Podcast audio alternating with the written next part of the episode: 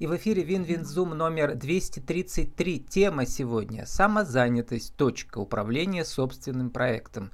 Спикер Анастасия Валова, эксперт по систематизации бизнеса. vk.com, а я, подчеркивание групп. Анастасия, добрый день. Здравствуйте. Анастасия, эм, самозанятые, на ваш взгляд, отличаются от других предпринимателей, от ИП, от ООО и так далее? Как вы себе это определяете? Что это за люди? Хороший вопрос. Хороший вопрос. Я бы ответила на него так.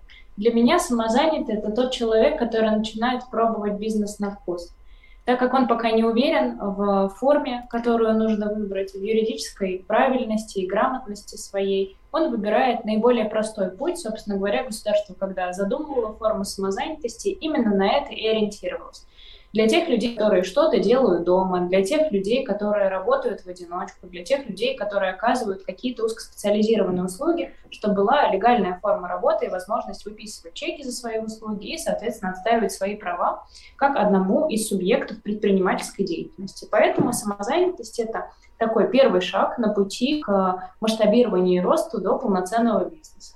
То есть я искренне верю, что э, кто-то из самозанятых таковым не останется, а потом эволюционирует или в индивидуального предпринимателя, или в ООО, или в целую корпорацию, акционерное общество, или международный бизнес. У кого как пойдет. Я в первый раз благодаря вам задумался о том, что э, самозанятые те, кто застыли между двумя мирами, обычные люди и предприниматели. Помните у Фиджеральда, богатые люди, они особенные – вот для меня предприниматели это особая порода людей, особенно в России, да, которых, э, как сказать, жизнь тяжелая, но им нравится. Как вы думаете, почему?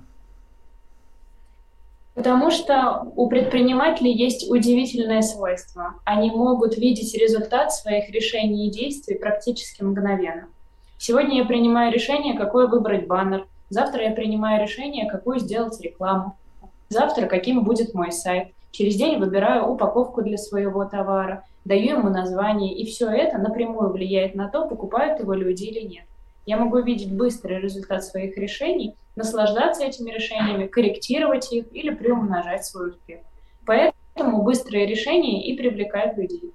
Соответственно, у высокой, э, у деятельности, которая является высокорисковой, и э, достаточно хорошие подарки – то есть если вы все делаете правильно и рискуете по-хорошему, то вы достаточно хорошо зарабатываете. Поэтому риск в данном случае вполне оправдан.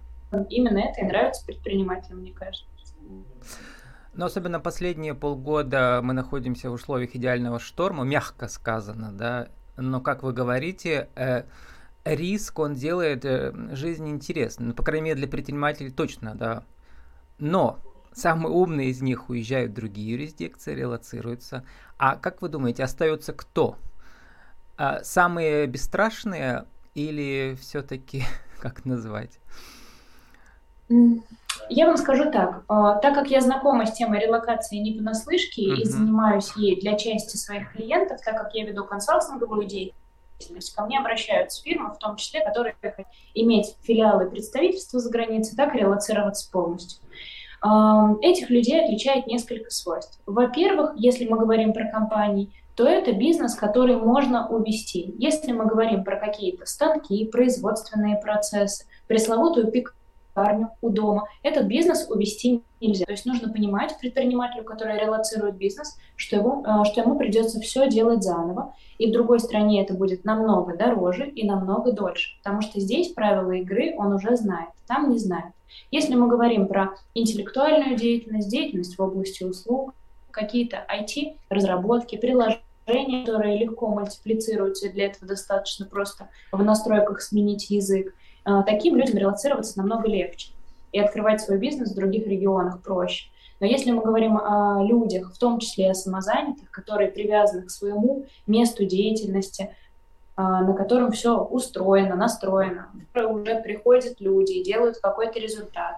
А, есть система логистики, сбыта и так далее. Таким людям релацироваться и начать все заново намного сложнее.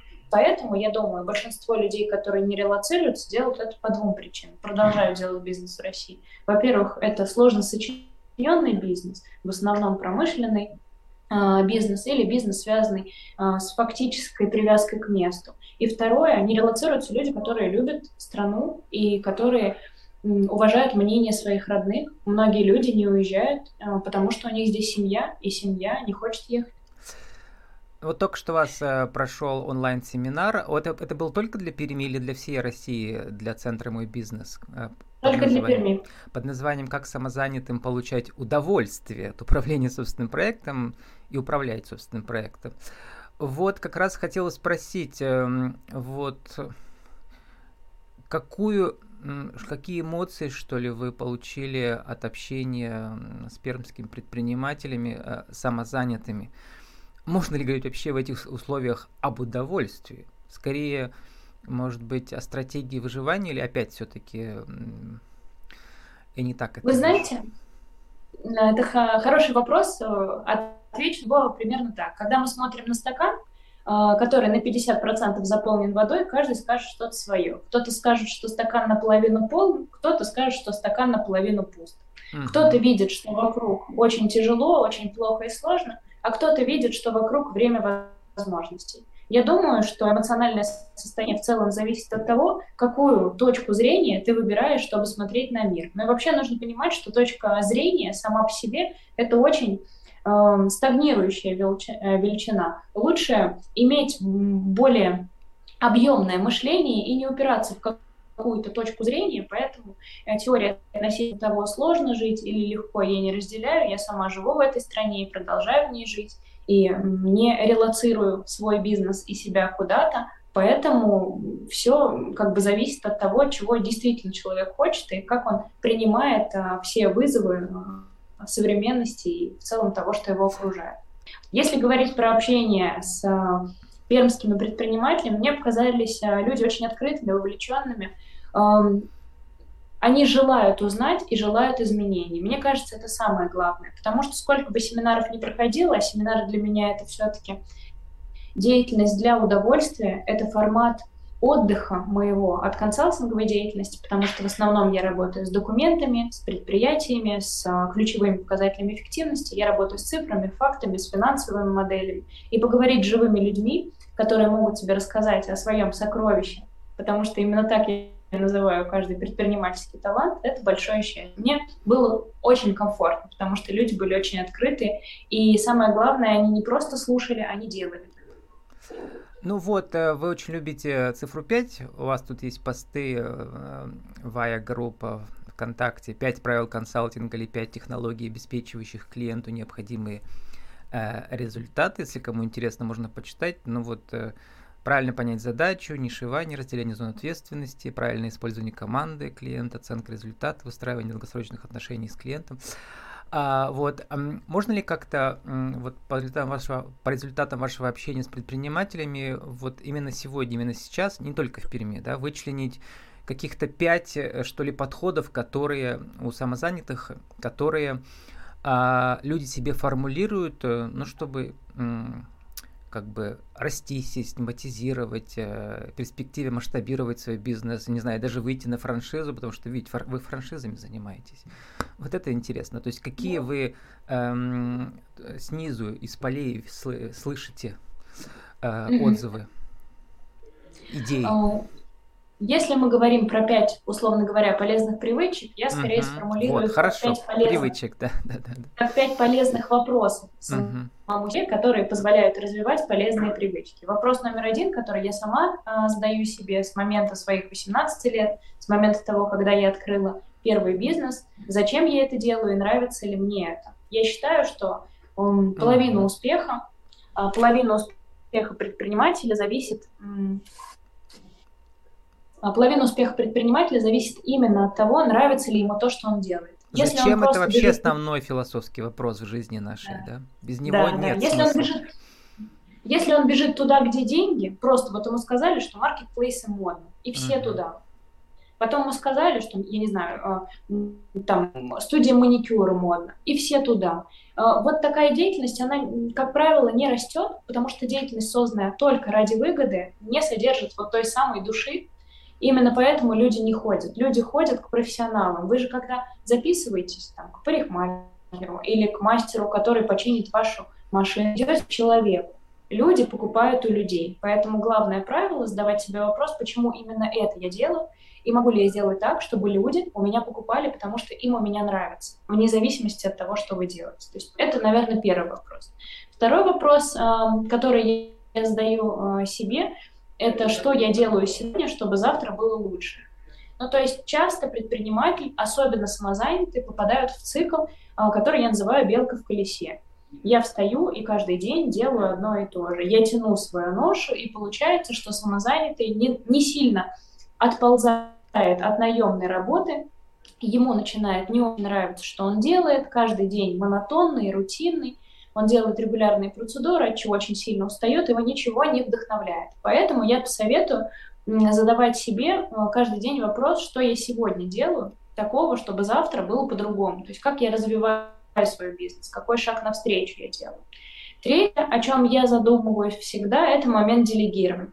Когда-то наступает момент, когда нужно прекратить делать руками и собрать команду. И, как правило, это такой поворотный момент, который как раз связан с масштабированием деятельности, с пониманием того, что у вас может быть не одна пекарня, а две, там не одна студия, а четыре и так далее. Это момент делегирования, и чтобы его почувствовать, нужно задать себе простой вопрос. А что я не хочу делать и могу поручить делать другим людям? И в этом моменте тоже происходит такое маленькое чудо. Люди начинают а, думать о том, какие вещи они могут отдать. Не хочу или не могу, потому что слишком много уже аспектов. Я предпочитаю э, рассуждать из категории не хочу, потому uh-huh. что то, что вы не хотите делать, вы делаете нехорошо. Uh-huh. И вы от этого устаете и очень сильно выгораете. Если мы говорим о внутреннем ресурсе, смотри пункт один. То есть, чтобы у вас была энергия, чтобы люди у вас покупали, у вас должна быть внутренняя энергия. Если вы делаете то, что вы не любите, у вас внутренней энергии к этому бизнесу не будет. Поэтому лучше делегировать то, что вы делать не любите, не хотите. Вот. Четвертое, наверное, правило, которое я порекомендую, это заставить себя научиться отдыхать. Потому что это тоже распространенная ошибка начинающих самозанятых, когда они с головой погружаются в дело и настолько выгорают, что потом не хотят делать ничего.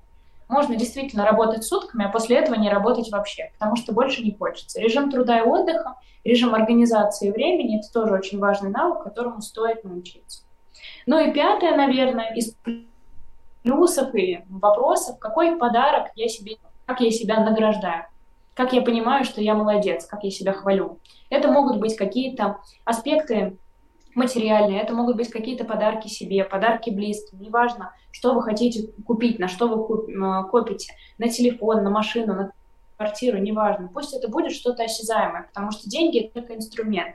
Деньги, как, ну, просто как бумажки, как цифры, они мотивировать не могут. Лучше задумать что-то конкретное, что вы будете себе покупать или на что вы будете откладывать, ради чего вы работаете.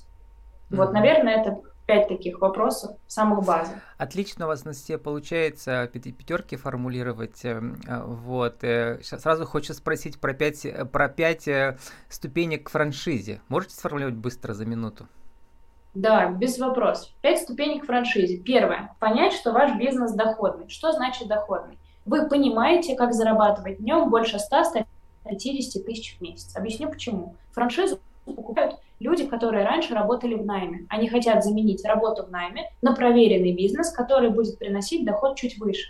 Поэтому средняя цифра 100-150 тысяч. Если ваш бизнес делает 100-150 тысяч, это первый маркер того, что вы можете э, идти в масштабирование упаковки франшиз.